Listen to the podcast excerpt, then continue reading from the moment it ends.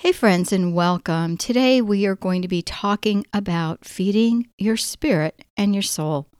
This is episode 248, and you can find today's show notes at a few minutes with God podcast.com. And I'd like to thank our sponsor, that is CTC Math. You can find more information at ctcmath.com. And please like this episode on your favorite podcast app as well as sharing it with a friend. Well, today we're going to be talking about feeding, but not our bodies in the sense of food. We do feed our bodies, right? And everything we put into our bodies affects our physical health. But the same happens with our spirit and our soul. And that's going to be the question today. What do you put into your bodies that will fulfill your spiritual life? Have you heard the saying, garbage in, garbage out? I'm sure you have. Yet we don't consider it means anything else than the food we eat. If we're careful about eating well to feed our bodies, then we should be careful about our spiritual being. We know from the beginning of creation of the world that God meant for us to live a life of abundance, to live in a garden without sin, and to live essentially forever with Him. We are created in the image and likeness of God, we are told. Genesis 1 26 through 27 states, God wants a relationship with us and is there waiting. We are the ones avoiding Him. Sin, at its root, causes an issue of relationship. Relationships that are broken, harmed, and sometimes destroyed. We read in 1 Thessalonians 5:23, "May the God of peace himself sanctify you wholly, and may your spirit and soul and body be kept sound and blameless at the coming of our Lord Jesus Christ." We are made up of spirit, soul, and body. We know what a body is, but what about your spirit and soul? While we have a spirit, we are not spirits in the sense of the heavenly um, angels or the Holy Spirit. The Spirit is the entity we have that connects us with God. It is the relationship part. It gives us a sense of belonging. We long for God who has made us at, and He has created us for Him. If we are unaware of this longing for happiness, that is essentially a longing for God, then we will be unhappy and unfulfilled. People try all types of things to become happy whether it's eating, being with friends, drinking, or shopping. Have you ever heard the term retail therapy? That's a term that refers to shopping to make you happy, or when you're sad, you go shopping. As if new clothing or some other purchase can take away sadness that is rooted in brokenness. It is a recipe for failure. Let me ask you have you ever thought I would be perfectly happy if I had fill in the blank there? Whatever that need is or want, and we get that thing, it is a temporary fix. Money does not buy happiness, only God, and I'm sure you've heard that saying as well. The Spirit is also a reservoir, if you will, of faith. It is important for life and life of a believer to be connected to God. It is important that we believe, that we know, that we know beyond a shadow of a doubt that the Almighty lives and cares for us, and He cares for us in an intimate way. We are told that the Lord knows the number of hairs on our head.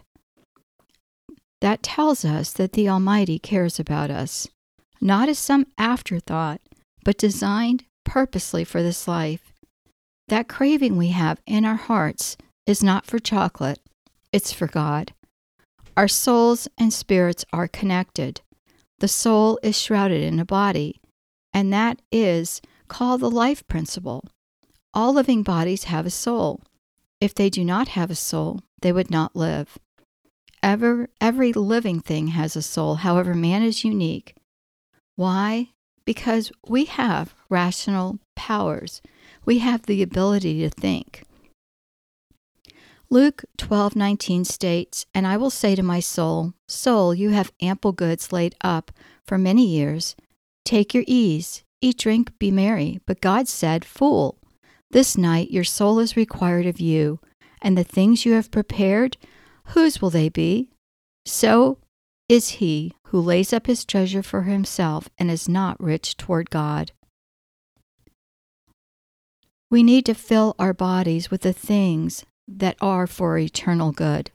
Our souls are where our selfish and sinful nature reside. Our souls are the part of our body that leaves our physical sense, our physical bodies, at the time of death. In Genesis, we read about the death of Rachel, the beloved wife of Jacob, Genesis 35:18. And as her soul was departed, for she died, she called his name Ben Oni, but his father called his name Benjamin, her essence, her soul. Our soul and spirit are combined, and they are where our emotional experiences reside. The soul can refer to the entire person, whether we are alive or have passed. So, shouldn't we feed our souls with all that is good and pure? If our consciences are well formed, we will know when something's not right, when we should avoid something that is not good. What we should watch, listen, or be around will be very obvious to us. No one will have to point it out to us. We read in 1 Thessalonians 5:23, "May the God of peace himself sanctify you wholly, and may your spirit and soul and body be kept sound and blameless at the coming of our Lord Jesus Christ." And I have to tell you, in researching the spirit and soul, it was so confusing and got really deep and theological. But the thing to consider here is what are you going to be filling yourself with? Whatever that is, it should connect you to God. In 1 Corinthians 6 19 20, we read, Do you know that your body is a temple of the Holy Spirit within you, which you have from God? You are not your own, you were bought with the price. So glorify God in our body. And that is true. We have been bought with a price. Jesus lived, he suffered, and he died for us and praise God, he resurrected on the third day. And that essentially opened the gates of heaven for us to follow at the time of our passing. So, now what do you do? How will you feed the part of yourself that is tempted by sin, or the part of you that wants a closer relationship with God but just doesn't have the time? And my challenge will surprise you. Sure, reading scripture, praying, keeping a prayer journal, reading a good Christian faith book, and works of charity, all these are wonderful and can fill your soul with nourishment. But there is more. Feeding your soul means working on your conscience. This means making an effort to do what is right. Just like forgiveness, making an effort means making a decision and doing it. Is it easy? No. Is it worthwhile? Yes, and yes.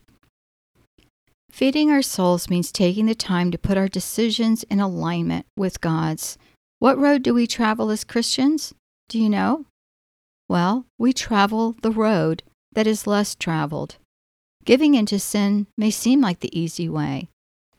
But, like being on a diet, eating good food is important for our bodies, and doing what is right is good for our souls. Think of the people you hold in high regard. Is there a time when you saw someone fail? How did it make you feel? I know I've been let down, especially by people I care about the most.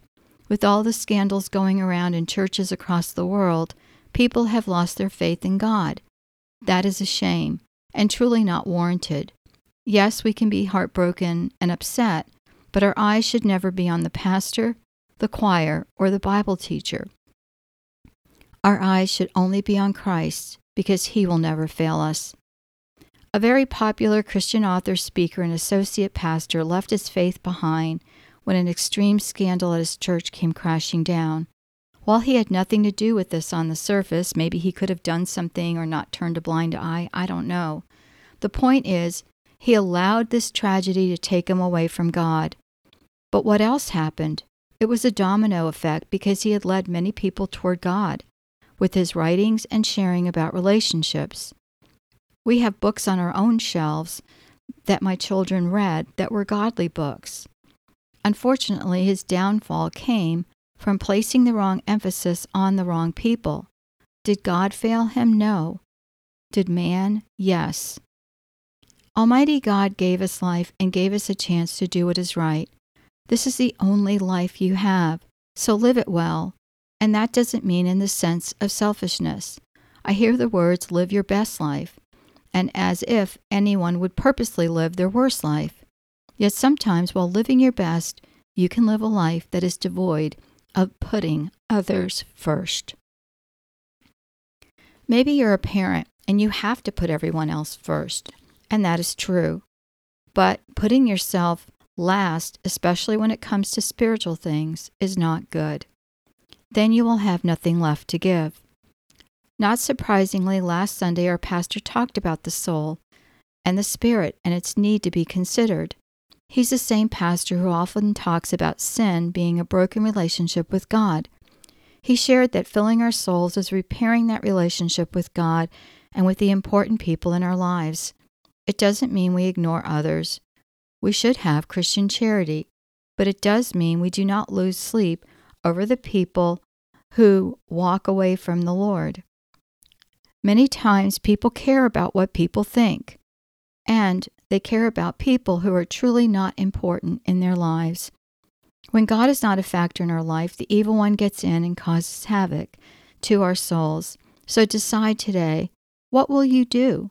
How will you fill your soul?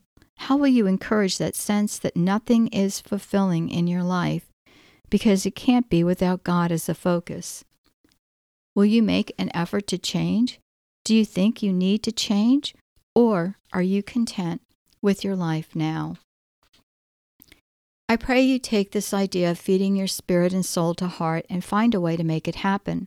Only you can decide, and only you can create that effort and dedication to place God first in your life, to lead by example, which is your challenge this week. May God be blessed.